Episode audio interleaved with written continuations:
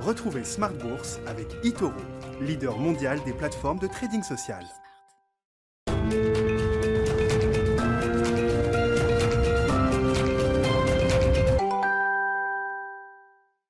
Et c'est reparti pour Smart Bourse, votre double dose quotidienne de marché en direct sur Bismart. Chaque jour à la mi-journée, 12h30, 13h. Et en fin de journée, la grande édition pendant une heure à partir de 17h. Au sommaire de cette grande édition, le bilan d'une séance technique et volatile avec des marchés qui ont euh, joué aux montagnes russes tout au long de la journée. Une journée euh, d'échéance trimestrielle.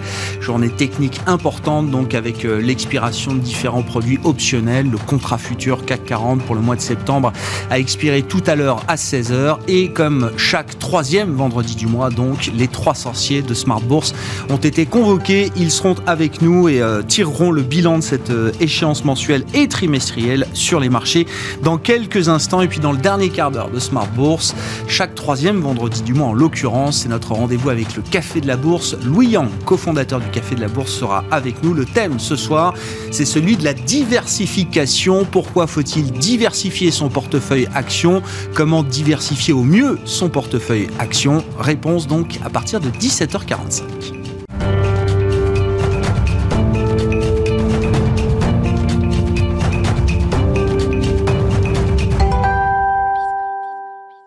une séance très volatile, hein, en dents de scie, avec un démarrage positif. Et euh, depuis, les marchés se sont retournés avec des mouvements euh, d'accélération en fin de séance. Le bilan de cette journée sur les marchés avec Alix Nguyen. Pas de tendance claire à la bourse de Paris. Après avoir gagné plus de 1% ce matin, le CAC repassé dans le rouge à la mi-journée. Il semble depuis hésitant. En cette séance des quatre sorcières, les volumes d'échanges sont plus fournis qu'en temps normal, le tout cumulé à une forte volatilité. L'indice de confiance du consommateur américain euh, mesuré par l'Université du Michigan pour le mois de septembre est tombé cet après-midi et il s'établit à 71. C'est inférieur aux attentes. La tendance de fond est portée par l'espoir de mesures de soutien de la Pour relancer son économie, alors que la Banque centrale du pays a injecté 4 milliards de dollars supplémentaires de fonds à court terme dans le système financier aujourd'hui, euh, soit le montant le plus élevé depuis février, une décision qui laisse espérer d'éventuelles aides de la part de Pékin au secteur bancaire chamboulé par les déboires du géant immobilier Evergrande. Et une nouvelle déclaration aujourd'hui, celle de l'un des membres du Conseil des gouverneurs de la BCE, Pablo Hernandez de COS. La BCE ne prévoit pas de hausse de taux d'intérêt en 2023.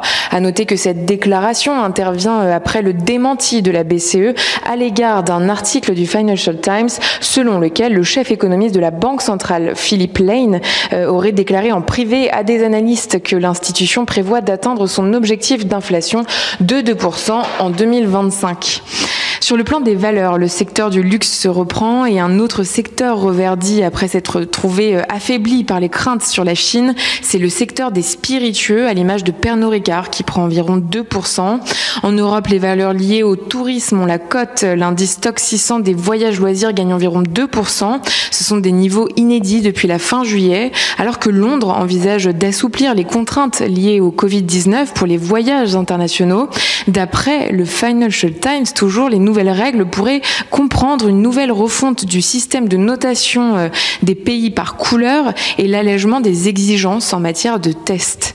ADP gagne plus de 2% après avoir annoncé une progression de plus de 78% de son trafic passager euh, à près de 6 millions en août. L'opérateur n'anticipe pour autant pas de retour à la normale du trafic aérien avant 2025-2027.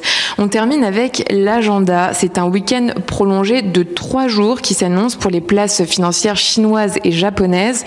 À Paris, Eurofin Scientifique va faire ses premiers pas au CAC 40. Et puis l'agenda macroéconomique de lundi se limitera à deux statistiques. Les prix à la production d'août en Allemagne et l'indice de confiance des promoteurs constructeurs immobiliers américains en septembre. Mais le point culminant de la semaine sera bien évidemment celui de la réunion de la Fed mardi et mercredi. Tendance, mon ami, c'est avec Alix Nguyen chaque jour dans Smart Bourse à 12h30, 17h et rediffusé le soir à 20h sur Bismart.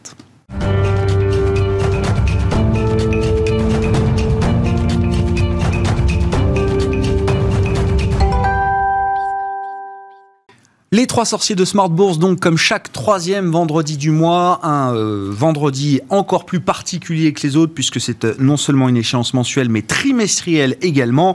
On l'a vu tout au long de la journée, une échéance qui a amené quand même du volume et pas mal de volatilité sur les indices actions. Nos trois sorciers sont donc là. Romain Daubry, membre de la cellule info d'experts de Bourse Direct. Bonsoir Romain. Bonsoir Merci d'être là. Philippe Béchal est avec nous également, le rédacteur en chef de la Bourse au quotidien et président des Éconoclastes. Bonsoir, Bonsoir. Philippe. Et Jean-Luc Cussac, bien sûr Perceval Finance Conseil. Salut Jean-Louis. Bonsoir.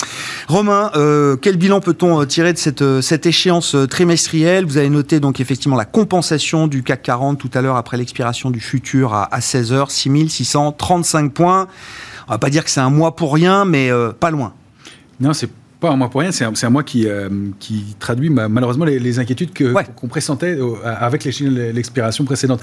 Euh, on rappelle qu'à l'échéance du, du 20 août, euh, la semaine qui avait précédé, avait connu un gros décrochage du marché, avec notamment un secteur du luxe qui avait entraîné l'indice parisien, pas les autres indices d'ailleurs, mais l'indice parisien, et dans des volumes qui étaient significatifs et importants, avec des décalages de plus de 20%, près de 20% pour Kering, et avec des volumes lourds qui, nous, bah, qui, étaient le, talon d'Achille de l'indice et qui nous, qui mm. nous inquiétaient un peu sur le rebond potentiel du marché et que peut-être la dynamique était cassée. Euh, l'enseignement qu'on en tire là à l'instant, il faudra voir comment ça se passe en clôture, c'est que euh, on a donc gagné 15 points sur le, par rapport à l'échéance précédente euh, dans un marché qui se cherche beaucoup, qui a été très très résilient, très volatile, très technique, avec des niveaux e-, extrêmement précis. on a eu par exemple hier un rebond après un décrochage à 6660, 6576 points, pardon, qui était pile 50% de retracement de la dernière vague haussière du 19 juillet jusqu'au 20 août. Euh, donc des marchés hyper, hyper techniques, pas beaucoup d'intérêt, euh, Jean-Louis me dira, pas le contraire, euh, et beaucoup de spéculation, des arbitrages. en fait, on a l'idée et la mécanique qui, qui est c'est que ceux qui voulaient alléger l'ont fait en avril-mai, et donc un peu en dessous. il y a beaucoup de cash disponible, et on a, on pourra le, détailler, mais un bilan avec des éléments positifs d'un côté et en même temps des éléments assez lourds de l'autre qui fait que le marché n'arrive plus à progresser et qu'en même temps il n'arrive pas à baisser vraiment non mm. plus, si ce n'est que les, alertes qu'on évoquait en début de semaine, on commence à se matérialiser là ce soir à l'instant, euh, puisqu'on rompt des niveaux importants. Donc le, niveau d'alerte de moyen terme qu'on avait fixé jusqu'à 6581 et demi jusqu'à hier, on passe sur l'échéance d'octobre, nous aujourd'hui, et l'alerte on l'avait positionné plutôt à 6565. Euh, on est en train de travailler autour ou en dessous ce soir, il va falloir euh, défendre ce niveau-là on, va, on, y reviendra graphiquement, mais 6645,5 sur le futur, ça va être la médiane de ce trading range, avec 6708 pour invalider ce mouvement baissier. Pour l'instant, c'est plutôt du, côté négatif que ça penche, avec pas mal de signaux assez lourds, et notamment euh, le, poids des indices américains qui euh, donnaient des signaux d'invalidation de, et des, configurations en bougie euh, d'avalement baissier, d'étoiles du soir, qui se matérialisent vraiment là. Alors on va surveiller des niveaux techniques. C'est une journée qui est très technique aujourd'hui, donc il va peut-être falloir regarder un, peu plus large. C'est parti dans tous les sens quand même. Hein. C'est parti dans tous les sens. Plus d'un pour cent de hausse ce matin et pour être à plus d'un pour cent de baisse maintenant. Euh, l'échéance et le côté euh, technique et, nerveux de, des, marchés dérivés, enfin, et, d'une échéance de quatre sorcières, euh, tient ses promesses. Il y, a, vraiment des choses qui se passent. Alors, il y a beaucoup d'éléments, on, va y revenir, mais c'est vrai qu'il y a, ces, arbitrages dans les, dans les indices, sur le DAX aussi. Et puis, il y a aussi un élément qui est vraiment quoi, Les recompositions d'indices Recompositions, bien sûr. Ah oui, évidemment.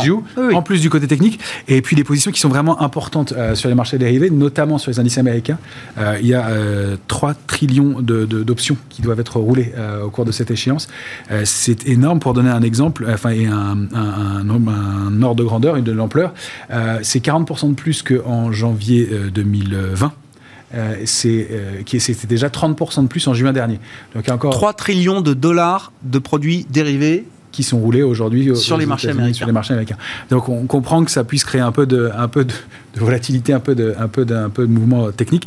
Euh, Reste à voir si ça, ce mouvement baissier va se matérialiser mm. vraiment plus et pour aller engager une correction qui sera, à mon avis, pas dramatique compte tenu du contexte, mm. injection de liquidité, enfin, on, pourra, détailler ces points positifs, mais nouveaux entrants dans le marché, gestion qui ont allégé, qui ont du cash, euh, soutien des gouvernements et des banques centrales qui, qui sont quand même, restent dovish même si on rentre dans une période de, de, de, tapering, euh, et puis un consensus acheteur sur repli qui est, qui est, qui est, toujours là, qui a du cash, et puis les opportunités qui commencent à, se, à se, présenter sur le marché, et puis euh, une volatilité qui reste importante dans les investisseurs qui sont pas complètement complaisant euh, et qui restaient couverts jusqu'à aujourd'hui, jusqu'à hier soir, qui ont allégé les couvertures sur le, mois de septembre, sur l'échéance en cours, c'est pour des raisons techniques, mais qui ne sont pas très couverts sur l'échéance d'octobre.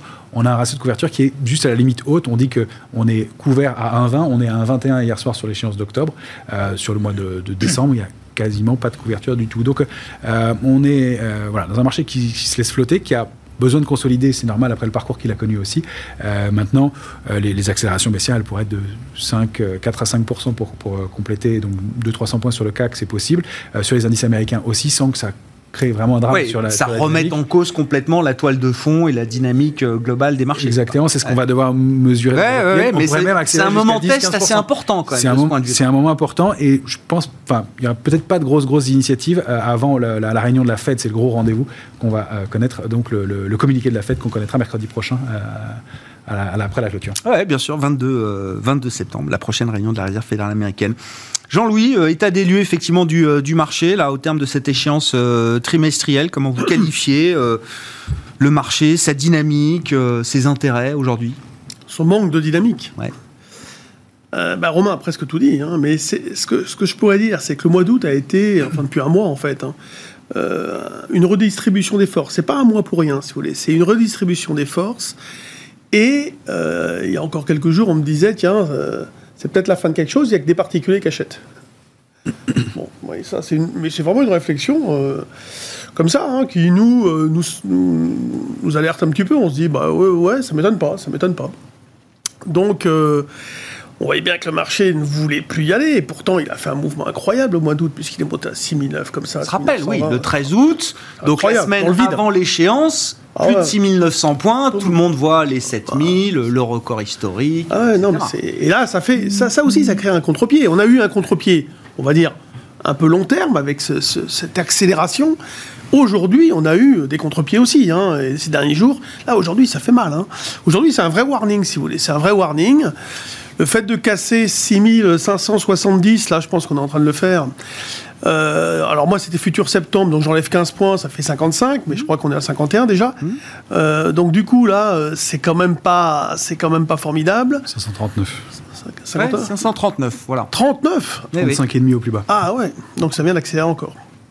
Alors le problème, c'est qu'il n'y a pas grand-chose dans le carnet. Voilà, c'est ça aussi. Hein. C'est que quand le marché monte ou descend euh, en fait, vous avez ces phénomènes de construction qui font que ben, il, faut, il faut protéger les poutres vendus, donc ça déclenche des ventes de futur, euh, et puis quand ça monte, c'est l'inverse, euh, il faut se désensibiliser des poutres vendus et se sensibiliser sur les, ventes de call, par exemple, en tout cas pour tous ceux qui vendent de la volatilité.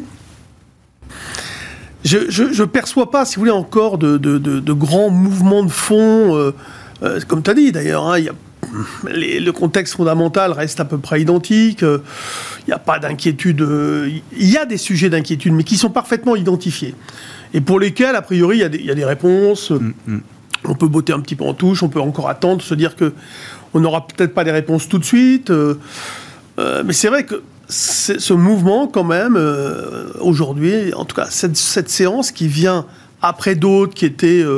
Vous dites, il y, a déjà eu ce ce mouvement d'arrêt brutal au, mois d'août qui a marqué quand même ces dernières semaines et là ça se traduit aujourd'hui par un warning encore un peu plus important. Oui parce que euh, au mois d'août on, a un signal d'arrêt quelque part et derrière euh, il se passe plus rien. C'est-à-dire que c'est pour ça que je dis redistribution des forces. C'est-à-dire c'est pas c'est un marché qui flotte sans vraiment de conviction directionnelle.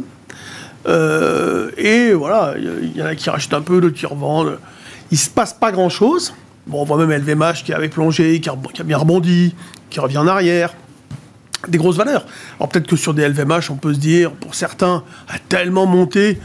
Bon, allez, je vais vendre un petit peu de LVMH quand même, c'est pourquoi pas. Et puis je peux même acheter, tiens, le, CAC 40, pourquoi pas, en disant, elle va peut-être finir par sous-performer un petit peu à cause des menaces qu'il y a en Chine, puisque LVMH est très sensible quand même à, euh, aux, achats chinois, etc. Donc, euh, bon, on peut pas encore dire qu'il y a un vrai retournement. Mais vigilance renforcée. Bah, moi, j'adopte un biais baissier pour aller chercher 6470, disons 6455 maintenant. Et à partir de ce niveau-là, bah, si ça casse, là, par contre, je passerai baissier. Il faudra qu'on prenne, euh, mettre en place d'autres stratégies. Hein. Oui, c'est ça, je renforcerai, certainement. Philippe, votre euh, bilan du jour de cette échéance trimestrielle et des semaines écoulées, qu'est-ce que vous retenez notamment de la dynamique des indices et des marchés actions? Bah, dynamique, mais, mais, où était le parti, la dynamique on, était encore euh, sur un, plus haut absolu sur le Nasdaq euh, euh, le 9 septembre, 15 400, 21e record absolu pour le seul troisième, oui, le seul troisième trimestre. Pour le S&P 28. ah, pour le troisième trimestre, hein, vous êtes, ok, d'accord. 28 records absolus en 62 séances. Donc ça veut dire euh, un record, euh, pratiquement euh, une séance sur deux. Le Nasdaq, une séance sur trois. Et puis bah, finalement, à nouveau, un peu le grand écart entre l'Europe et les États-Unis c'était vraiment très très net jusqu'au 9 septembre. Ensuite, bon, les États-Unis commencent à, à, peiner un petit peu. nous, nous, on a fait des records en série. Euh, jusqu'au 13 août, en fait. c'est ça. Il y a eu cette fameuse série, d'ailleurs, où on a fait 9, 9 records absolus en 10 séances. Mm, mm. Puis là, le 13 août, ah, ça Ça s'arrête. Mais ça s'arrête, euh, on était sur des records avec des 2 milliards 2, 2 milliards 3 par jour. Il n'y avait pas de volume, il n'y avait rien. Le 13 août, en même temps, euh, oui. Il n'y a jamais beaucoup de volume le 13 août, j'imagine. le problème, c'est que fin juillet, on disait déjà ça, puis mi-juillet, on, on, disait déjà ça. Donc, euh, l'Europe, elle a suivi sans volume jusqu'au jusqu'au 13 août. Après ça, eh ben, euh, les indices US, ils s'échappent un petit peu, voilà. Hein, c'est le, le Mont Ventoux, puis il y en a un qui est un peu, un peu plus dopé, un peu plus chargé que les autres, donc lui, il laisse tout le monde sur place c'était un petit peu ce qu'on a vu sur les indices américains. Et puis on revoit un phénomène que, que, j'observe à, chaque fois que le marché est un petit coup de moins bien eh ben, euh, les Américains, comme on l'a vu mercredi, eh ben, ils viennent euh, chercher euh, du, cash en Europe. Voilà, le CAC, le Rostock, c'est un peu le DAB. Hmm. Donc, boum, ils nous, ils nous ratatinent de l'ouverture jusque, jusque vers 15h30. Et puis, pendant que nous, on baisse, on baisse, on baisse, le CAC 40 passe sous 6006. Et vous voyez le S&P, plus 0,20, plus 0,30, plus 0,40, puis fini à 0,80. Je crois que, juste petite parenthèse, Philippe, parce qu'on a les flux hebdomadaires compilés par Bank of America. Hein. Ça fait partie des statistiques de marché euh, très suivies généralement en termes de, flux. Euh, je crois qu'on est sur une semaine où on a un rebalancement monstrueux du cash vers les actions et notamment vers les actions américaines qui ont peut-être un, record de collecte hebdomadaire, en tout cas qu'on n'a plus vu depuis euh, très longtemps. Ouais. Et alors, je rebondis sur ce que disait tout à l'heure Romain. on est en train de battre le, nombre d'options euh, ah. en position aux États-Unis, puisqu'aujourd'hui, le nombre de lots hein, d'options, c'est 140% du nombre d'actions existants. Mm, mm. Et, ça veut dire quoi, Philippe? Ça veut dire quoi? Ben, Ça veut dire qu'aujourd'hui, il y a plus d'options négociées. Une option, à chaque fois, c'est 100 actions. Eh bien, il y a plus d'options. Hein. Euh, on oublie les 100, les 100 hein, le levier. Il y a plus d'options négociées qu'il existe d'actions. C'est juste, c'est juste euh, vertigineux quand on, quand on y pense. C'est-à-dire qu'en fait, c'est le, le marché dérivé. Ça montre la place, effectivement, de ces produits dérivés dans la finance aujourd'hui. C'est pas nouveau, hein, mais euh, ça montre l'ampleur, effectivement, de ce, cet univers de produits dérivés autour des actifs euh, papier. Voilà. Et beaucoup sur les options d'ailleurs. Voilà. Et je cite bien sûr le, le, le chiffre qui tue, puisqu'on a passé la barre des 2 millions, 2 milliards de euh, produits dérivés. Alors, tout ah, support convaincu. 2 millions de milliards? 2 millions de milliards d'encours sur les produits dérivés, actions, euh, obligations, euh, forex. voilà. Et je signale également que l'endettement mondial atteint euh, maintenant, puisqu'on est dans les, dans les gros chiffres avec tout plein plein plein de zéros, euh, on est à 300 000 milliards, c'est-à-dire euh, presque trois fois et demi la taille du PIB mondial. Et ça gonfle, et ça gonfle, et ça, gonfle. D'accord, mais ça c'est la tendance de la finance mondiale depuis 10 ans, 15 ans, 20 ans. Oui. Non, mais c'est pour remettre les choses en perspective, Philippe. Mais voilà, je me dis, mais est-ce qu'à un moment, on n'atteindra pas la limite physique du truc Puisqu'on a observé d'ailleurs que le CAC battait tous ses records au, mois d'août. Donc, c'est-à-dire que le, la capitalisation du marché parisien gonflait de façon inversement proportionnelle à l'évolution des volumes. Donc, je me dis. Si, on dérive tout, qui est la nature des produits dérivés, il n'y a, pas de, a pas de limite Alors, ça, c'est un petit peu comme cette fois-ci, c'est différent. On l'a entendu plein de fois. Il n'y a pas de limite physique à la hausse de l'immobilier en 2006-2007. Le marché ne pourra plus jamais baisser. Voilà. je laisse la parole, mais, non, mais voilà. puisqu'on est dans les gros chiffres. Vous dites, il faut avoir en tête quand même qu'on atteint une dimension monstrueuse ah, aujourd'hui. Je vous, vous demandez. C'est pas nouveau, hein, c'est ce que je veux dire. Pour ceux qui nous regardent, je veux pas qu'ils se disent, tiens, c'est euh, quelque chose qui arrive là comme ça. Non, c'est un trend. Quand, quand, vous dites 2 millions de milliards, vous demandez à l'homme de la rue, c'est combien? C'est 14, 16, 18 zéros le, trillion, on sait maintenant, mais le million de milliards, on n'a pas encore euh, effectivement la, masse en tête, hein, l'ordre de grandeur. Euh, bon, je sais pas, commentaire, réaction, mais je voulais qu'on revienne aussi, si on essaye d'avancer un peu sur les sujets. Vous l'avez dit, Romain, grande recomposition des indices. Il y a l'Eurostox qui bouge, il y a le CAC 40 qui bouge. Alors là, CAC, c'est Eurofins qui rentre et Atos qui sort. Hein. donc c'est petite euh, recomposition. Mais voilà, Jean-Louis me souffle. Le DAX, c'est pas juste une recomposition. Le DAX, c'est un changement de visage complet puisqu'on rajoute 10 valeurs, pas mal de boîtes de tech. D'ailleurs, euh, il faut le noter. Donc c'est plus le DAX 30. Demain, ce sera le DAX 40. Ces recompositions d'indices là, est-ce qu'elles vont avoir, euh, est-ce qu'elles ont eu un impact déjà sur les tendances des dernières semaines, des derniers jours? Vous aviez l'air de dire que oui, il y a des arbitrages qui peuvent avoir un impact effectivement en amont de ces recompositions. Et je sais pas, est-ce que le, le, DAX 40 demain aura un comportement différent du DAX 30 euh, qu'on a connu euh, ces dernières années? Alors c'est difficile d'en préjuger, mais évidemment ça a eu des, incidences sur le, marché, des incidences ne serait-ce que techniques. Et puis il y a des, il y a des, façons, enfin à mon sens d'habiller aussi la, la mariée, c'est-à-dire qu'on il y a une tendance à, l'investissement qui est très indiciel aujourd'hui. Les trackers ont beaucoup le vent en mmh. poupe et euh, d'avoir un indice qui est rajeuni, euh, qui est euh, plus, plus ventilé, plus large, bah, c'est mieux pour des gestions indicielles. Donc ça rend le DAX un peu plus sexy, un peu plus intéressant à intégrer dans des, dans des gestions. donc probablement ça peut avoir une incidence de, de ce côté-là. Après, ça reste des, des, éléments techniques. il y a beaucoup de choses qui se passent aussi en dehors des, indices. ça reste un, un, élément de, de, repère. on, l'a vu justement cet été avec des, il se passe rien sur beaucoup de valeurs et l'indice 40 continue à progresser, en fait tiré par 30% euh, de, de, la cote qui était euh, les, valeurs du luxe. Donc euh, il y, a des éléments qui faussent les choses. c'est effectivement ces arbitrages qui ont, une, oui, qui ont une incidence technique. Après connaître l'évolution pour la suite, c'est difficile de l'estimer maintenant. Oui, il faudra l'expérimenter en temps réel, mais je sais pas, Jean-Louis, le DAX, le DAX, là, vous me ah bah, ça tout à l'heure, ça va avoir un impact sur la manière dont le DAX va se comporter demain Tout d'abord, l'Eurostox, il bouge pas, lui. Hein. L'Eurostox 50, lui, il bouge pas. Il y a eu des mouvements récemment sur l'euro. Non, non, mais je veux dire, euh, dans sa composition, là, il bouge pas. Et surtout, euh, il a 50 valeurs. Euh, et tout se passe là-dessus. Tout, tout, tout est sur l'Eurostox. Tous les intérêts européens, même les bonnes gestions françaises, elles sont sur l'Eurostox. Hein, enfin.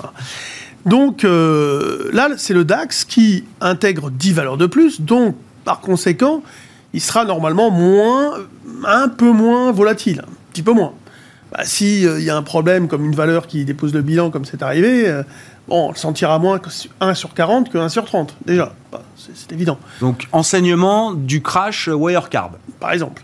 Mais une valeur aura moins d'impact, c'est évident. Un problème, voilà. Maintenant, ça, ça, ça, va faire que ce soir, sur le DAX, il va y avoir un volume considérable puisqu'il va y avoir tout un tas de repondérations, euh, d'arbitrage, etc. Ça va être gigantesque, je pense. Hein. C'est pas déjà fait, ça se fait la dernière minute. Ah oui, c'est officiel. Ah ouais. Ah ben, et ce soir, là, vous allez voir, alors je sais pas combien, mais Atos euh, avec Eurofin, Eurofin scientifique. Bah, je sais pas ce que ça va donner. C'est pas, c'est pas des gros, des gros poids. Encore que Eurofin va peser davantage, mais. Euh, oui. Ouais, ouais, non, mais en termes de pondération, je sais pas, elle doit être à 1 et quelques. Mais euh, il va y avoir euh, à 17h35, vous allez avoir le volume, boum, il va, il va, il va exploser, c'est normal. Il, va y avoir hein 3 milliards à l'instant. À l'instant quoi? Là, avant la clôture, il y a 3 milliards échangés sur le CAC 40 cash. D'accord. Et 17h30 là? Non, il est, 24. Euh, Jean-Louis, continue, continue. Et donc, à 17h30, ça s'arrête. 17h35, fixing, et c'est là que tout le volume se fait. Voilà. Donc, ce sont, si vous voulez, des événements techniques qui en rien reflètent des convictions de marché. Donc faut pas se dire ah ben aujourd'hui on a perdu euh, euh, je sais pas de, 2% par exemple et on a une explosion des volumes. Faut pas faire le lien, la corrélation est fausse. Non, faut pas le faire. Ouais, d'accord. OK, très clair. Bon bon, très bien. C'est pas l'idée, la baisse c'est fait avec des volumes importants. Non, les volumes viennent d'ailleurs aujourd'hui. Ils sont un peu plus gros parce qu'on 3. il y a eu l'échéance du CAC. Oui, ça n'a pas fait grand-chose. Tout s'est fait à midi. En fait, l'Eurostox, 11h50 midi. Là, le marché a, baissé. Hein. Ah ouais, une belle descente. Ah oui. il y a un vrai contre-pied, même sur les, sur les valeurs du luxe hein, qui, qui montaient. On le disait, le VMH prenait plus de, 70% ce matin. Elle était quasi à l'équilibre euh, maintenant. Alors tiens, ben, qu'est-ce qu'on fait avec le luxe là? Parce que donc euh, Bernard Arnault, euh, déclaration AMF, à travers sa holding de compte, bah, Christian Dior en l'occurrence, ils ont racheté au point bas en août dernier du LVMH à 617 euros l'action pour 75 millions d'euros d'actions. Je crois qu'on est retourné tester euh, autour de 617 euros sur LVMH. Euh, et alors Kering, même histoire. François-Henri Pinault a racheté aussi du, du Kering euh, et essayé de racheter au mieux, mais bon, il n'a pas racheté au meilleur prix. mais là, pour le coup, le titre Kering a enfoncé, lui, les plus bas du mois d'août. C'est ça, c'est pas exactement la même histoire. LVMH, peut-être, pourquoi pas. On va, on va attendre un petit peu. Il y a quand même des risques de consolidation complémentaires de, 8% selon les, signaux graphiques, hein, la, structure de retournement baissière. ces contre-pieds sont quand même pas de, de, bon ton. Hein, c'est quand même pas génial. Des, titres qui, qui, qui ont de comportement. Euh, maintenant, il y a cette défense et elle est probablement manifestement plus organisée chez LVMH. Euh, chez Kering, on, en a pas mal parlé, on, l'a montré graphiquement. Euh, non seulement elle a baissé de 19% en trois séances, alors que LVMH c'était que 13%. Mm.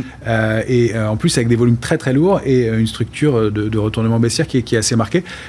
Le, risque c'est plutôt 15% de baisse encore sur Kering ah et ça se matérialise pas mal. Le timide rebond de ce matin, qui est encore en cours, n'est qu'une une goutte d'eau sur le, dans, le mouvement baissier qui est ultra violent.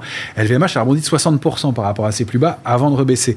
Euh, donc il y a une vraie réaction, il y a quelque chose de plus fort. Sur Kering, c'est pas le cas du tout. Ah c'est pas il n'y a pas de plancher là pour l'instant. Il n'y a pas de plancher et donc je pense qu'il va falloir distinguer les dossiers maintenant qui, ah qui cette concert. Et Kering, il se passe quelque chose de plus lourd manifestement. On le pressentait, on l'a, évoqué, enfin on le présentait, on l'a vu euh, avec une baisse lourde en trois jours, 20% euh, d'une capitalisation pareille en trois jours avec des volumes aussi lourds. C'est qu'il se passait quelque chose. C'était la, faille qu'on voyait dans le, dans le marché. elle se confirme. Donc il va falloir distinguer les dossiers effectivement et pas, pas, les aborder de la même façon.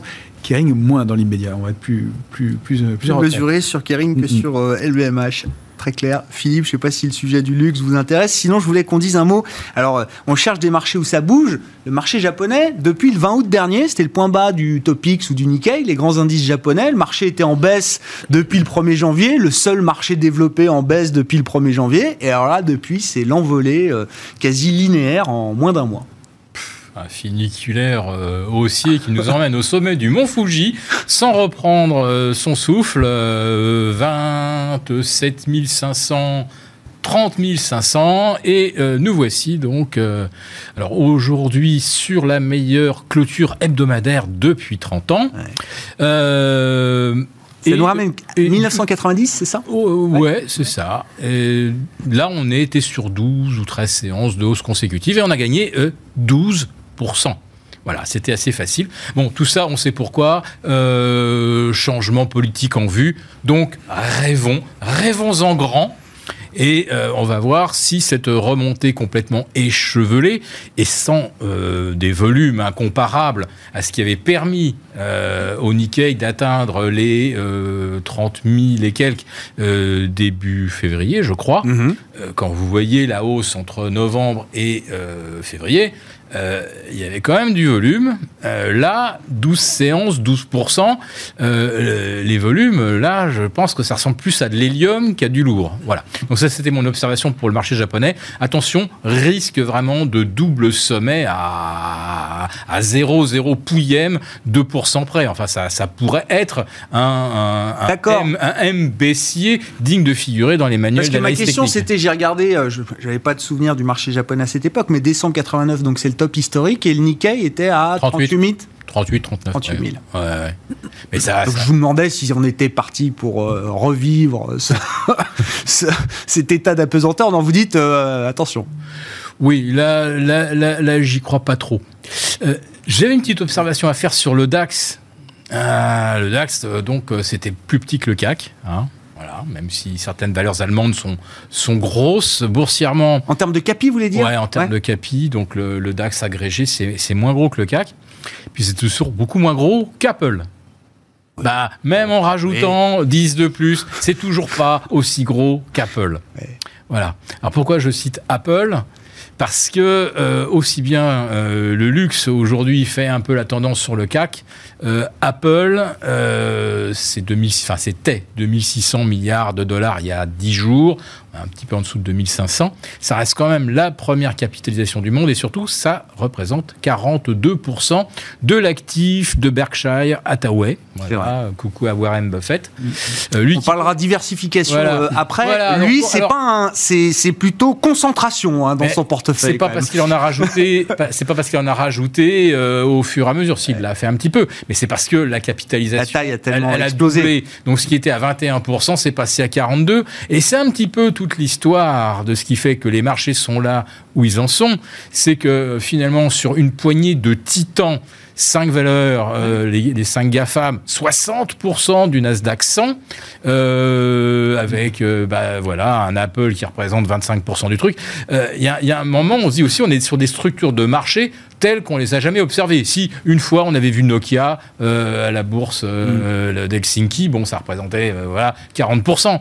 Mais là, cette ultra concentration et le fait que tout le monde soit allé finalement sur ces valeurs pour deux raisons. C'est qu'on ne peut pas ne pas les avoir, puisque pour des raisons de gestion benchmarkée, on faut qu'on y aille. Mais euh, les derniers achats, ils ont surtout été motivés par le fait que si ça se passe mal, ah, bah ça, c'est des gros machins dont on peut sortir. Sauf que là, euh, bah, c'est un petit peu comme un stade. Vous voyez, vous, vous le bourrez, vous mettez 100 000 spectateurs. Ben, même si vous mettez des sorties un peu plus larges que dans un petit stade, euh, il y a un moment, ça risque de poser problème. Voilà. Est-ce qu'on arrive Oui, mais c'est toujours la même question, euh, Philippe. Est-ce que euh, comment est-ce qu'on time le moment où ça peut commencer à devenir compliqué pour les GAFAM? C'est-à-dire que pour renverser ce genre de, mouvement, enfin, je ne sais pas ce qu'il faut comme force, mais... Euh... Ben là, je dirais, là, c'est les forces de la gravité puisqu'on a construit un château de cartes tellement haut, tellement large, que là, il suffit que ça commence euh, à déleverager à droite, à gauche, que Warren Buffett dise, euh, allez, 42 euh, c'est trop, je reviens à 38, et, tout le monde sera contraint de, faire de même. Le problème, personne à Apple, Apple en portefeuille comme Warren Buffett, c'est-à-dire que personne met 40% de ses actifs sur, sur une valeur. Il y a que Warren Buffett qui peut se permettre de le faire. Oui, on est d'accord là-dessus, mais tout ce qui est gestion ETF, etc., mm. euh, c'est une composante tellement cruciale, tellement fondamentale, que si ça se retourne, ça peut suffire, à lui seul, le titre Apple peut suffire à être le précurseur ou euh, un gros canari dans la mine mm. euh, d'une éventuelle correction des marchés. Surtout qu'il y a sur Apple euh, actuellement une structure d'épuisement possible. Euh, c'est-à-dire que les nouveaux tops récents ne doivent pas être pris pour, euh, pour, pour une continuation haussière, mais il est peut-être dans un biseau d'épuisement. et donc il y, a, il y, a, un risque de retournement baissier qui confirme les structures d'épuisement qu'on voyait sur le, sur le Nasdaq qui ont l'air de se matérialiser aussi. Donc il y a un risque de, de ce côté-là. Pour revenir sur le, Nikkei, oui, sorti d'une zone d'un biseau baissier. Lui, on en parlait il y a deux semaines, hein, c'est ça, dans le plan de trading ouais, effectivement, et qui, qui, avec une sortie très marquée du biseau baissier, donc l'inverse de celui d'Apple en ce moment, d'un biseau baissier qui s'était mis en place depuis janvier dernier. On est sorti puissamment avec du volume. Euh, et donc, il y a une accélération baissière possible de l'ordre de 8 à 10 On y est. Et ce qui est intéressant, c'est de voir quel but là sur le haut du canal haussier. Accélération baissière Haussière. Haussière, haussière, d'accord. Avec la sortie de son biseau baissier, qui est donc une figure ah. haussière, contrairement à ce que son nom dit. Euh, et donc, pour aller chercher euh, une cible qui était non seulement le haut de ce biseau, donc le risque de double top, effectivement, et le haut du canal haussier de long terme. Donc, voilà, de toute façon, sur le Nikkei, un obstacle important qui peut être débordé. Hein. les, les, les, les, canaux haussiers sont débordés euh, parfois dans des signes de force difficile si le reste du marché se met à consolider et c'est peut-être la question qu'on peut se poser euh, pour l'instant. Et effectivement il y, il y a, manifestement des signaux de faiblesse au moins euh, là même si on va, on va pas tout arrêter à cette séance qui est extrêmement technique euh, aujourd'hui, mm. mais euh, qui donne quand même un signe de contre-pied euh, important et, qui confirme un peu les risques qu'on avait, qu'on avait fixés précédemment. Donc, et voilà. Alors, paradoxalement, il y a aussi dans, dans, ce marché des opportunités qui, qui, passent, enfin, quand même assez intéressantes. On voit des titres comme Trigano qui ont pas mal consolidé, qui étaient des, des darlings récemment. Il y a des très beaux parcours sur des small et mid caps qui, qui, qui, étaient comme Elior de Richebourg, ouais, on a parlé Séché Environnement qui, qui, continue effectivement. et puis, il y a peut-être des opportunités sur certains secteurs. le oil and gas semble bouger un peu. Technip mm. Total Energy qui, qui, réagit un peu. Sur le secteur automobile aussi, on voit les équipementiers qui ont quand même pas mal consolidé. Alors, on n'a pas de signaux d'achat encore et c'est difficile de rentrer tout de suite, mais il y a quand même des, des niveaux qui sont à surveiller. On voit ADP qui a frémi un peu aujourd'hui avec une annonce intéressante. Donc, on n'est pas à l'achat dessus, mais on se dit qu'effectivement, sur repli, il y, a, quand même des choses à faire et, et, de l'intérêt. Pour l'instant, c'est pas c'est pas le thème, mais ça vient contrebalancer aussi ce mouvement de, baisse possible et peut-être chercher des opportunités ailleurs que sur les, les, les, stars du, marché et les grandes valeurs. Jean-Louis, sur les, intérêts de marché, en dehors peut-être des grandes valeurs, est-ce qu'il y a des choses à signaler sur l'univers euh, mid-cap, euh, bah, small-cap Là, euh, non, non, mais sur, les grosses, par exemple, il y, a des tensions sur, les taux, là, disons. ouais, c'est remonté, ouais. je crois qu'il est. Mais là, tout à l'heure, là. 1,35, oui, oui, oui, ça remonte, ça, continue, là. Oui, oui. Si, si, le CAC baisse, il peut-être y avoir des opportunités sur les bancaires. Bon, en plus, ça fait partie des... il va, il va y avoir, enfin, ils ont, la BCE a levé donc son, euh, son obligation de, ne pas distribuer, enfin, etc. Là. Les dividendes. Hein. Les dividendes, donc euh, ça c'est pas mal. parce qu'ils sont euh, bien revenus quand même les bancaires. Hein. Ouais, pas trop encore, mais bon, c'est si jamais il y a un petit trou d'air. on parlait des trous d'air, pourquoi pas aller dans. Je pense, vous savez, quand il y a des gros trous d'air, il faut jamais aller sur les petites. Vous avez le temps d'aller sur les petites, il faut aller sur les grosses. Tout le temps, tout le temps, tout le temps, tout le temps tout le temps. C'est comme ça. Il y, a un, il y, a un, crash, il y a un machin, il y a un trou. voilà, vous achetez les plus belles valeurs, puis c'est tout. Vous cassez pas la tête. Et c'est comme ça que vous gagnez de l'argent. Euh, voir l'indice en direct, hein, ça va plus vite. Mais euh, non, mais il y a le secteur automobile, bon, qui s'est vraiment cassé la figure au mois d'août. Peut-être qu'il va y avoir aussi là des, opportunités. Il faut regarder. Euh, les, petites valeurs, franchement, c'est tout ou rien, quoi. C'est. Hmm. moi, j'étais chaud sur Valneva. J'ai attendu, ah bah j'ai attendu, j'ai attendu. Et puis, non, mais coup de bol quand même. À un moment donné, j'en avais marre. ils annoncent leurs chiffres, moins 15%. on dit, mais c'est quoi ce truc-là Au mois de septembre, début septembre. Hmm. Moins 15. On s'en fout. on savait qu'ils n'allaient pas annoncer plus 100 millions, hein, c'est sûr. Et puis, ça stabilise donc tout de suite. Et là, c'est parti de 10 à 22 en ligne droite. moi, j'ai vendu trop tôt. À 19. Ouais, mais bah, enfin, quand je... a posteriori, vous dites que vous avez bien fait de ah, vendre. Je reviens à 11 balles en une journée. Le problème, c'est que ça revient à 11. Il y a eu des commentaires comme quoi on va pas laisser tomber Valneva, etc. Mais la question qui se pose, pourquoi les Anglais laissent tomber? Ah, bah on n'a pas la réponse. Et, apparemment. franchement, c'est pas net. Et d'ailleurs, derrière, les engagements n'ont pas été tenus. C'est la communication des. Un truc. Moi, là, il faut pas me la. Là, franchement, c'est jamais pour rien. non, mais vous dites c'est pas. Voilà, c'est on sait pas. On sait pas, mais il y a quelque chose du qui coup, va pas. Du coup, vous amusez pas à faire de l'analyse fondamentale. Mais donc, je, euh, je, je, ne rachète pas. Voilà, c'est ça. C'est la conclusion. C'est la conclusion, c'est que c'est pas clair. Voilà. c'est jamais pour rien.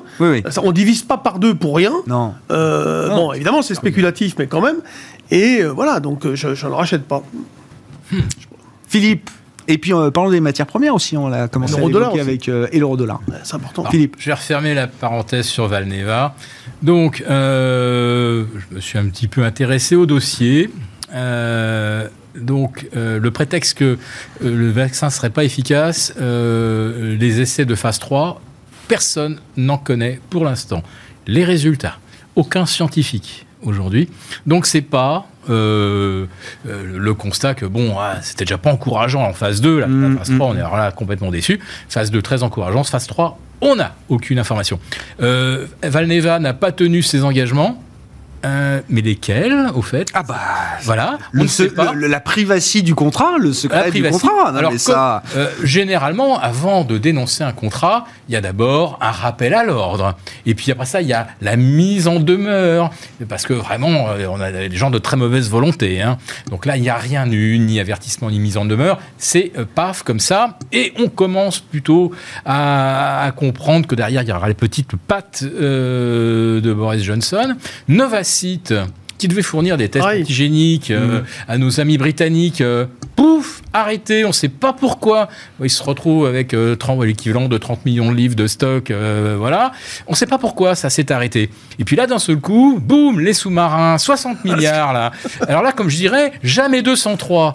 Mais comme j'ai pu observer, euh, mm. beaucoup, s'ils reprennent les titres de la presse, du temps où la France euh, participait aux négociations sur le Brexit. Euh, avec Theresa May, ça se passait pas très bien. Avec Boris Johnson, ça c'est tout de suite très mal passé. Et euh, enfin, s'ils avaient vraiment besoin des vaccins Valneva, s'ils avaient vraiment besoin des tests, euh, j'allais dire, ils ont, ils ont montré qu'ils étaient prêts à payer à n'importe quel prix pour avoir leur vaccin, leur test, euh, Novacite s'arrête. Novacite s'arrête. On ne sait pas pourquoi. On n'a aucune explication valable. Valneva, on n'a aucune explication valable. Et après ça, il y a le contrat vous allez dire quoi? Ça va pas entre les Français et les Britanniques, quoi. Bon. Et, Boris Johnson qui tweet immédiatement, ça va faire du, du, du, boulot en plus pour nos salariés britanniques. Euh, je dois dire que là, quand même, euh, je sais pas, euh, mais je suis pas sûr que les relations franco-britanniques soient très très cordiales dans les prochaines semaines. Idem pour les, les relations franco-américaines. Et là, on se dit que finalement, si on est fâché avec les Américains, avec les Anglais, ça va pas forcément ah, ça nous, fait, ça nous fait regretter d'autant plus que la France n'est pas financée Valneva et n'est pas sécurisée des approvisionnements auprès de Valneva. Je sais pas. En tout cas, je sens, je sens qu'en plus du fait qu'il y a un peu d'épuisement et que les gens ont plus vraiment envie de payer plus cher. Je crois que le climat en plus géopolitique et tout me paraît euh, me paraît un peu lourd. Non, mais voilà. Bon, ça c'est peut-être mais rapidement. Ah, non, mais c'est peut-être euh, qu'il va y avoir un changement de politique sanitaire euh, en Grande-Bretagne, c'est possible aussi. Il y a un changement de gouvernement déjà. Oui, oui, non, mais, oui, bah donc de politique sanitaire. donc peut-être qu'ils ont prévu, ils, voilà, ils prennent des mesures là-dessus, j'en sais rien, mais on, va dire que peut-être que Valneva n'est pas forcément mise en cause, etc. Revenons, vous, euh, matière première, euro-dollar Alors, matière première, ben, euh, un des grands indicateurs, le, le CRB, hein, c'est un, un ETF, grosse, grosse résistance historique à 17,25, 17,30, et là, on l'a littéralement explosé cette semaine. On est allé directement derrière à 18, c'est des niveaux qu'on n'avait pas testés depuis début juillet 2015. Euh, et même, euh, je crois, depuis début juillet 2014. Et ça nous ramène à un moment où euh, le pétrole à l'époque était à 100 dollars. On n'y est quand même pas. On est à 73 pour le WTI. Donc on est encore loin de l'objectif. Mais malgré le fait que le pétrole soit parvenu à ses sommets, on a un CRB qui est plus haut avant la correction du pétrole. Donc, je veux dire, il y a tout le reste. Ouais, c'est ça. 19 matières. Voilà, le plomb, parce que finalement, au pied des éoliennes, euh, sur le côté des parcs de, panneaux photovoltaïques, il faut stocker l'électricité parce que quand, euh, quand il fait gris, il n'y a pas de photovoltaïque et quand il n'y a pas de vent, il n'y a pas d'éolienne. Donc, quand, quand on arrive à produire un peu de courant, on essaie quand même d'en stocker un peu pour avoir une petite marge. Donc le plomb, on en a besoin beaucoup. Euh, le nickel, le cobalt, on en a besoin euh, beaucoup. Et euh, actuellement, euh, si on se fie aux projections, c'est-à-dire quadruplement du nombre de batteries et du volume de batteries d'ici 2025, je ne sais pas où on trouve le cobalt, le nickel, le bah, lithium. la question c'est combien on le payera. Oui. Voilà, le lithium. Donc, comme on ne sait pas, pas où, où, où, l'extraire, je dois dire que là, on a un funiculaire sur le CRB. Pour vous, c'est tendance claire, quoi. Là, si vraiment il y en a qui aiment le train following. Ah, ça, c'est l'exemple, c'est le funiculaire le plus confortable du moment, je pense. Ah, bah. Oui, bah, effectivement, bah, on, le regarde effectivement régulièrement. Il y a une grande ligne de tendance baissière qui a été rompue il y a, près d'un an. Euh, effectivement, cette résistance qui saute. Il y a deux, choses importantes. C'est déjà, il a été un peu repondéré, je crois, le CRB, et la part de matières premières agricoles a augmenté un petit peu à l'intérieur. Donc ça joue aussi dans l'évolution par rapport à, l'historique. Euh, et puis il y a le fait qu'à l'intérieur, il y a une petite part, et ces deux matières enfin l'or et l'argent, qui euh, sont petites dans la, dans pondération du CRB, mais qui en revanche, elles donnent euh, là depuis 24-48 heures des signaux de, faiblesse assez étonnants. Ah euh, l'or, bon, c'est toujours un peu, un peu particulier, mais on, aurait pu penser que dans ce contexte inflationniste potentiel, l'or aurait été choisi comme valeur refuge, et c'est pas le cas. Elle est en train de peut-être invalider une, un, rebond. quant à l'argent, on sait que c'est extrêmement important dans l'industrie, et au-delà de 24-40, elle aurait pu accélérer, rebondir. Elle a rebuté sur cette résistance, et il a réaccéléré à la baisse assez nettement aux alentours de, 22, 22, 50 ce soir. C'est quand même assez étonnant ce mouvement qui est un peu contre euh, la, tendance de fond et contre les besoins, a priori, dans l'industrie. Mais oui, effectivement, un, un, énorme. et l'or, c'est du papier, c'est des dérivés. Et sur l'or, on a vu se former cette petite tête-épaule qui était tellement belle. La tentation était tellement grande d'aller casser 1770, euh, 1760, et derrière, ça a dégringolé. Jean-Louis, pourquoi c'est important l'euro-dollar ce mois-ci? D'habitude, on n'en parle jamais. Ça fait longtemps qu'on n'en parle plus de l'euro-dollar. Bah, L'euro-dollar, oui, bah, il avait pas mal stabilisé. Moi, le moment fort, si vous voulez, pour moi, ça a été quand on est revenu vers un 19, où là, pour moi, c'était très clair qu'il fallait vendre, parce que je l'ai redit, je l'ai écrit, dit, etc., avec un achat stop au-dessus d'un 19,20, donc c'était très précis. C'est pour ça que j'ai insisté, parce qu'on avait vraiment un stop loss très proche, un stop reverse même, pourquoi pas. Et moi, à ce moment-là, quand je disais ça, j'avais des clients qui me disaient, et des grosses banques, hein, euh, qui me disaient Ah non, moi, nous, on passe acheteur, euh, t'as tort, etc. Basé sur du fondamental. Hmm. Encore une fois. Sur le Forex, c'est compliqué le fondamental. Bah, et puis, euh, du coup, c'est reparti en arrière. Et pourtant, non, enfin. Et là, bon, avec le fait que les taux montent aux États-Unis, donc bah, ça rend le dollar plus attractif. Et hmm. puis voilà. T'as pris euh, qui est euh, peut-être pour bientôt, euh, enfin l'annonce de quelque chose. Donc voilà, le, dollar a, fortement progressé. l'euro qui baisse. Et c'est quoi une tendance forte qui se réinstalle bah, La tendance, elle, est là depuis un certain temps déjà. Hein. Moi, j'ai simplement abaissé mon niveau de rachat de, retournement, quoi, de, reverse. Ah, dans le premier mouvement, je pensais qu'on aurait pu aller chercher peut-être un 16, et on, on s'est arrêté avant. On n'a pas été chercher des points bas, on peut y retourner. Donc euh, plus bas que le dernier point bas qu'on avait eu, je ne sais plus à combien c'était exactement. Mais en tout cas, ce qui est clair, c'est que, enfin, ce qui me semble clair, c'est que la tendance euh, était et reste baissière sur le Rodol. Euh, ça va être chahuté, c'est sûr. après même il peut y avoir à un moment donné un trou d'air sur le dollar à cause du shutdown, qui pourrait être temporaire, Plafond de la dette, euh, etc. Oui, voilà, donc les démocrates, de toute façon, ils feront tout, évidemment, pour euh, que ça s'arrange très vite, mais il peut y avoir à un moment donné une annonce euh, qui crée un, malaise temporaire. Bon, alors on verra. Si, Est-ce que ça sera le moment de revendre l'euro-dollar si celui-ci a rebondi Pourquoi pas? Il y a des, des, dans le dans le pipeline des, des menaces dans les deux sens, quoi. Mais bon, sur le fond, ça reste baissier. Bon, on s'arrête là pour ça. On a le volume de la séance 8 euh, milliards 4. 8 milliards 4. Bon, bah, une belle échéance euh, trimestrielle. 8 milliards 4 de volume sur le CAC 40 cash euh, ce soir. Avec une, une compensation à 6635 points. Merci beaucoup, messieurs. On se retrouve dans un mois, le troisième vendredi du mois. Les sorciers de Smart Bourse sont avec nous. Romain Daubry, Bourse Direct. Philippe Béchade, La Bourse au quotidien. Et Jean-Luc Hussac, Perceval Finance Conseil.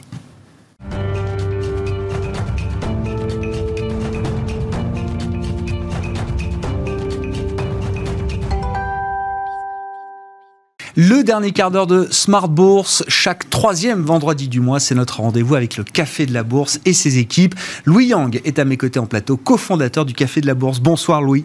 Bonsoir. Merci d'être là, ravi de vous retrouver pour cette deuxième saison de, Smart Bourse. Donc je le rappelle, hein, c'est notre rendez-vous avec le Café de la Bourse le troisième vendredi de chaque mois pour euh, un exercice de pédagogie autour de l'investissement euh, boursier. Le thème du jour euh, qu'on traite avec vous, Louis, c'est celui de la diversification. Comment diversifier son portefeuille boursier. On va répondre à cette question, mais déjà, qu'est-ce que c'est que la diversification et pourquoi est-ce qu'il faut diversifier son portefeuille? Oui, tout à fait. Alors en fait, euh, la diversification, c'est la base pour gérer le risque au sein d'un portefeuille. Parce que si on concentre tout, on vient de le voir sur Apple, oui Warren Buffett peut le ah faire. Et si c'est un investisseur euh, lambda, c'est quand même plus compliqué. On va pas recommander ça, surtout à des débutants. Donc euh, l'idée, c'est d'avoir un portefeuille assez diversifié pour maîtriser le risque et pouvoir justement se, se positionner de manière relativement serein en fonction de, de son profil. Oui, c'est ça. Warren Buffett, on le rappelle, c'était dans la partie précédente de l'émission. C'est le, c'est le contre-exemple. Lui seul peut se permettre, dans euh, Berkshire Hathaway, donc son fonds d'investissement, je ne sais pas combien il a de lignes, plusieurs dizaines, quelques dizaines de lignes, mais en fait, il n'y a qu'une seule ligne, c'est celle d'Apple, c'est 40%, c'est ce que nous disaient les experts juste avant. En fait, il a pas mal de lignes, il a une trentaine de lignes, mais c'est des points, des points Exactement, exactement, exactement. Alors ça va que c'est Warren Buffett et ça va que c'est Apple. Mm. Parce que voilà, mettre 40% de son portefeuille sur une valeur, c'est e-, exactement ce qu'il ne faut pas faire. Hein. Exactement. Bon, comment on diversifie? C'est quoi les méthodes, le, processus de diversification de son portefeuille boursier euh, Alors, il y a différents types de diversification. Effectivement, il y a la diversification sectorielle, géographique. Donc, sectorielle, on va, on va pas mettre que du luxe. Mm. On, va avoir euh, différents secteurs qui vont se comporter différemment en fonction des cycles économiques, de la situation dans laquelle on est aujourd'hui. Donc, ça, c'est une première diversification possible. Après, une autre diversification possible, effectivement, c'est ça va être par pays. Donc chaque pays réagit quand même. Il y a il y a beaucoup de choses qui sont corrélées désormais, mais il y a quand même des, des spécificités. Donc c'est important de diversifier de cette manière-là. Et après, lorsqu'on fait son stock picking, lorsqu'on va chercher les entreprises dans lesquelles investir en bourse, il faut diversifier en fonction du profil de société. Est-ce que c'est une société croissance, des sociétés value, des sociétés plus vache à lait, dividendes, des jeunes sociétés, des sociétés plus matures, etc. Donc ça, c'est aussi un, axe important de diversification. Est-ce qu'on peut qualifier un peu les choses là justement si on prend dans l'ordre certains de vos points, euh, Louis? Diversification sectorielle. Alors quelques grands secteurs que, vous citez l'industrie, la tech, la pharma, le luxe, par exemple. Qu'est-ce qu'on peut dire euh, peut-être d'un mot pour chacun, chacun de ces secteurs et de ce qu'il apporte justement dans un portefeuille en termes de diversification? Pareil pour les zones géographiques. Là aussi, les États-Unis, l'Asie, la Chine, le Japon ou autres.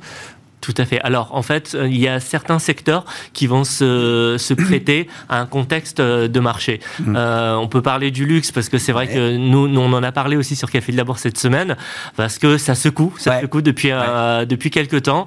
Euh, et nous, on pense effectivement que là, on arrive quand même à, enfin, les belles années du luxe sont, ah. sont peut-être derrière. C'est vrai que ça a été là. changement de paradigme fondamental pour le luxe. Exactement. On va dire que les étoiles sont plus autant alignées que par le passé et le luxe dépend trop du du marché chinois, d'un certain, d'une certaine cible d'ailleurs du, du, marché chinois, donc les citadins, les, les trentenaires. Donc ça, c'est, euh, c'était un secteur par exemple qu'on pouvait dire euh, qui, qui fonctionne tout le temps Peut-être que ce sera moins le cas. Euh, ça, c'est une, c'est une, c'est un secteur. Euh, un autre secteur qui, euh, qui est, qui est plutôt, plutôt un, secteur cyclique, donc qui est lié euh, à l'activité euh, économique. Donc, on peut penser à l'automobile. Mhm. Ça, typiquement, c'est le genre de secteur. C'est bien de se positionner lorsque ça redémarre, ça redémarre bien. Quand on vous parle de bêta, de cyclique, etc. Voilà, on pense à ce type de secteur. Hein. Exactement. par le, il y a, on va dire, lorsqu'on était vraiment dans l'œil du cycle de, la crise. Là, c'était des secteurs défensifs, euh, les pharmaceutiques. Raison de plus parce que là, c'était une crise qui était liée à un virus en plus. Donc effectivement, les pharmaceutiques, ça, c'est une c'est un secteur qui est défensif. Donc voilà, il y a des, ce sont des exemples. Et on retrouve des caractéristiques aussi par pays ou par zone géographique Les États-Unis, c'est pas la même chose que l'Europe oui, dans un euh, portefeuille Exactement. exactement. C'est pas les mêmes niveaux de capitalisation, c'est pas les niveaux, les mêmes niveaux de, de croissance et de rebond aussi. Euh, donc euh, effectivement, euh, si on parle de la tech, ça rejoint un peu là quand on, pense États-Unis, on pense beaucoup aux GAFAM, aux grosses valeurs de la tech. Ça effectivement, c'est c'est quand même des, des valeurs qui ont porté euh, les indices depuis depuis pas mal d'années. Mm. Donc donc effectivement, lorsqu'on mise sur euh, les États-Unis en matière de diversification, bah, ça va être différent euh, d'indices euh, d'indices européens, notamment le FTSE par exemple, qui a un indice, on va dire plus plus industriel, plus bah, justement plus plus lié à l'économie l'économie traditionnelle. Le CAC 40, indice luxe. Bon, luxe, ça c'est bien identifié, effectivement. voilà, et puis effectivement, le Japon aussi, c'est c'est plutôt un secteur qui qui est plus lié à l'industrie. Donc voilà, aussi, aussi, exactement. Et vous dites c'est aussi important de regarder les différentes tailles de capitalisation boursière euh, qu'on a euh, en portefeuille? Oui, exactement. Alors là, on va être dans des approches différentes. On va évidemment aller chercher des grosses capitalisations pour construire son fonds de portefeuille, mmh. parce que ce sont des valeurs qui ont fait leurs preuves, qui ont par exemple, qui distribuent un dividende conséquent depuis pas mal d'années, ou qui sont en croissance depuis pas mal d'années, une grosse capi solide, qui sont... Liquides Liquides, exactement, liquides, à même à, à, supporter un éventuel retournement euh, de, de, marché, puisqu'elles ont prouvé leur solidité. Donc ça, c'est c'est certaines valeurs qu'il faut utiliser pour, euh, pour composer son portefeuille. Et après, euh, il faut aussi aller chercher, si son profil de risque le permet, d'aller chercher des, des, plus petites capitalisations, donc des futures valeurs en forte croissance qui peuvent devenir des futurs Tesla ou, ou Amazon et autres. Oui, bien sûr. Alors là, on parle de diversification d'un portefeuille boursier, mais si on monte à l'étage euh, supérieur, euh, une allocation, un patrimoine en général, doit doit être diversifié aussi. Hein. Tout à fait. C'est vrai que là, on a commencé avec un zoom sur la bourse, euh, les actions, mais en fait, effectivement, au départ, il faut en fait regarder au global. C'est-à-dire que la première chose à faire, c'est de mettre des sous de côté pour avoir un fonds d'urgence pour pallier à toute éventualité. Mm, Donc mm. ça, ça va être du placement sans risque. On va aller sur des placements sans risque court terme. Et après, effectivement, on va diversifier en fonction de son profil euh, dans des actions, mais aussi euh, des ETF, des SICAV, il y a une assurance vie, de l'immobilier évidemment, de la pierre papier, euh, private equity. En fait, il y a beaucoup de choses à faire, mais ça, ça va vraiment dépendre de ses objectifs, de son de, la taille de son portefeuille financier, de son patrimoine, bien sûr, bien exactement, exactement. Mais vous dites voilà, c'est l'ensemble du, du, portefeuille d'actifs financiers qui doit être diversifié, pas juste la partie boursière, euh, du portefeuille. Tout à fait.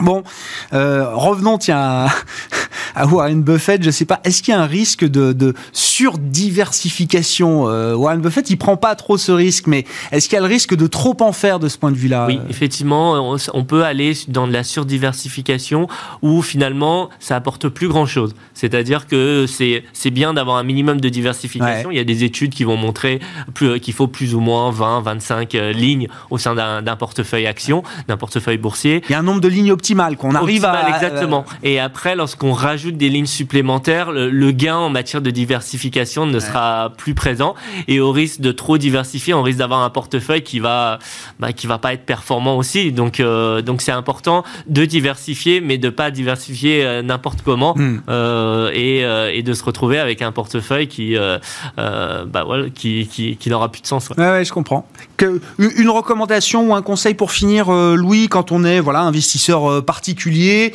qu'on veut gérer d'ailleurs soi-même ou avoir en tout cas un regard euh, euh, actif sur son portefeuille dynamique, sur son portefeuille boursier. Est-ce qu'il y, a des solutions faciles pas chères pour, pour se diversifier, pour respecter ces règles-là, justement? Alors, effectivement, il y a différentes possibilités. Vous pouvez regarder, il y a des portefeuilles types qui peuvent être proposés gratuitement ou en payant, qui sont des sources d'inspiration en fonction justement d'un profil, d'une stratégie et d'un horizon de placement. Donc ça, c'est des choses qui peuvent être regardées. Mhm. Euh, après, vous pouvez effectivement euh, prendre aussi euh, de la gestion conseillée. Donc c'est-à-dire que vous pouvez avoir un CIF, un conseiller en investissement financier, qui va vous faire des recommandations que vous pouvez appliquer ou non, mhm. mais vous avez vous avez un, un, copilote, un conseil exactement, qui qui peut vous vous orienter sur sur des stratégies de diversification. Et puis après, pour les personnes qui ont vraiment, qui ont déjà des compétences et qui veulent approfondir soi-même, euh, bah, ils peuvent se former et, euh, et après, effectivement, euh, justement, regarder les, les corrélations qu'il y a au sein des différents titres de son portefeuille et, et diversifier soi-même. Bon, Rendez-vous sur euh, le Café de la Bourse. Alors j'imagine qu'on y trouve plein d'informations euh, en ce sens sur comment diversifier son portefeuille, peut-être même des portefeuilles modèles que vous proposez aussi. Euh, oui, on en trouve sur le Café de la Bourse. Exactement, on en trouve. on, fait des listes, on fait des listes de sélection de sociétés en fonction des stratégies, la value, le gros, le dividende. on a analysé cette semaine justement le portefeuille de Warren Buffett. Ah. Voilà, on a analysé les dix principales lignes et après on a aussi regardé justement toutes les petites lignes qu'il a. Donc euh, oui, on, pas mal d'infos sur les, sur les, différents portefeuilles possibles. Merci beaucoup euh, Louis. Rendez-vous donc sur le Café de la Bourse et on vous retrouve chaque troisième vendredi du mois dans Smart Bourse sur Bismart pour cet euh, exercice de pédagogie autour de l'investissement boursier. Louis Yang qui était avec nous donc ce soir, le cofondateur du Café de la Bourse. Ainsi se termine Smart Bourse. Très bon week-end. On se retrouve lundi à 12h30 en direct sur Bismart.